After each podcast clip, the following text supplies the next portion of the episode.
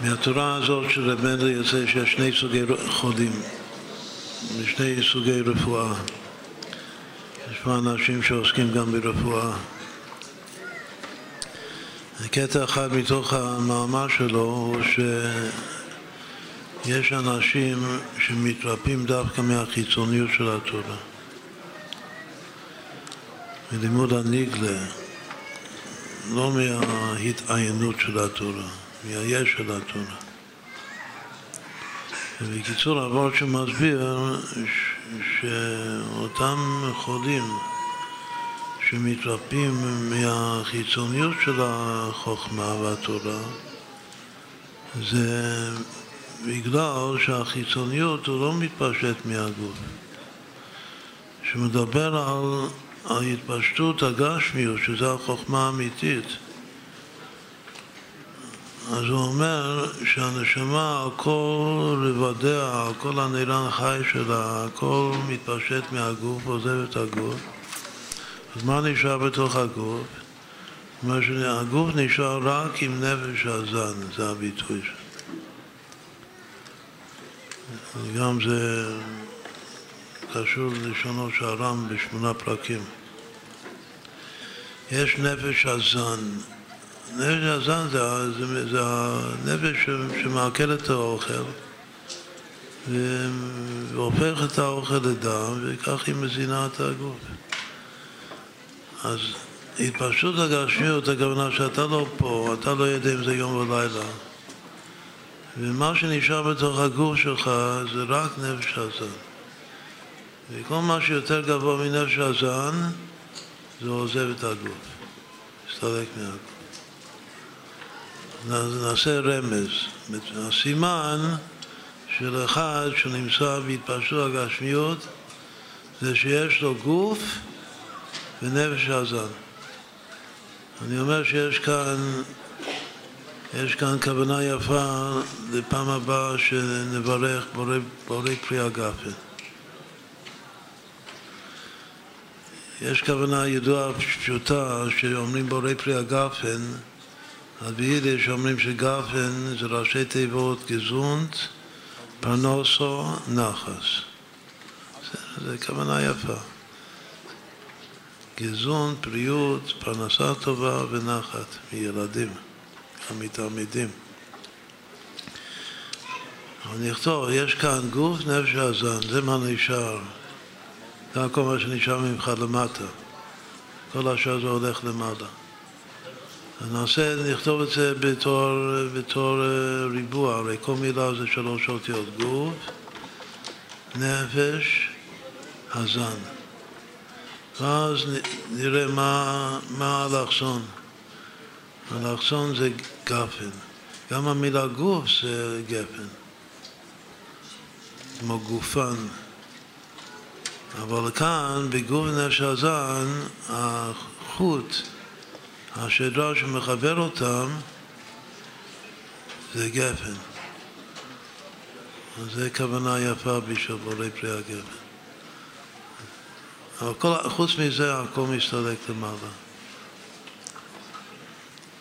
עכשיו, אם אתה, אם הכל מסתלק, אז התורה הזאת היא, היא פועלת, החוכמה האמיתית זה פועל שהכל יסתלק. אז הנשמה עכשיו לא קרובה אצל הגוף, אז אז רפואה רגילה לא תבוא מזה, בדיוק ההפך, אתה יכול למות מזה, כמו נדב ואביהו. לעצור ולשאול. לכן הוא כותב, בקטע אחד מתוך התורה שלו, הוא כותב שדווקא תורת הנגלה, שהיא קרובה לגוף, שלא מסתדקת מהגוף,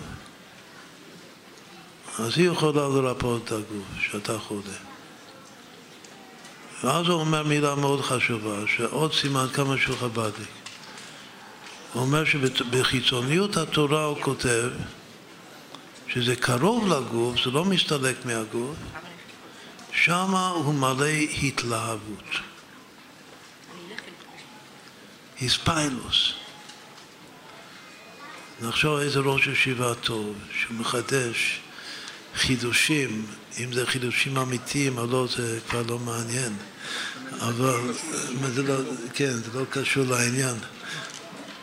אם זה אמת או לא, אבל הוא מחדש חידושים מופלאים לדעתו, והוא מלא התלהבות. אז ככה הוא כותב, הוא אומר שדווקא החיצוני של התורה זה מלא התלהבות, ולכן זה מסוגל לרפות את כל החלאים של הגוף. יותר טוב מלהסתלק מהגוף. אבל אחר כך בסוף הוא אומר שהחולה זה החכם האמיתי שלנו, שהוא מסולק מהגוף. ובגלל שהוא מסולק מהגוף, לכן הוא קרוב ללמוד מכל אדם. והוא גורנישט.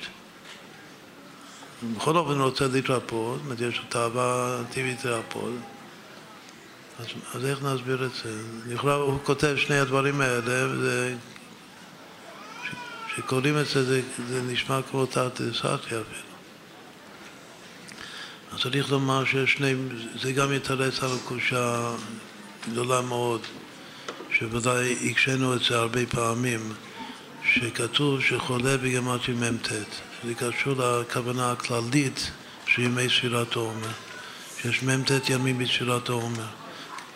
ורק שרנון זה, זה לרפות את החולה. זה תכלית הידיעה שלא נדע. אז כל החולי ימים, וכל ספירת העומר זה חולי ימים. ודווקא כשאני מגיע למ"ט אני הכי חולה. בגלל שכשאני מגיע למ"ט אז אני אמרתי איך כמה, ושם דווקא במ"ט מתגלה והיא רחוקה ממני. ואז יש איזה דילוג, ובא לי, השם נותן לי את התורה ביום החמישי. זמן מתן תורתנו. זה, זו הרפואה. יש שני סוגי חולאים, ויש שני סוגי רפואה, שזה הפוך אחד מהם. יש חולי לא בגלל שאתה אתה השגת מ"ט שערי בינה. מה שהוא מתכוון בזה שרוב החולאים צריך חיצוניות, זה קרוב לגוף. זה חולי סתם, חולי רגיל, חיסרון. הדם לא זורם. כמו שכתוב בתניא, מה זה חולי? זה בעיה של זרימת הדם. צריך נגלה לרפות את זה. צריך ללכת לרופא, רופא טוב, לא. לא, לא תלמד מכל משוגע ברוך הוא. אבל יש חולי שזה שאתה, אמרתי איך כמה, שאתה צעד אחד לפני התכליס.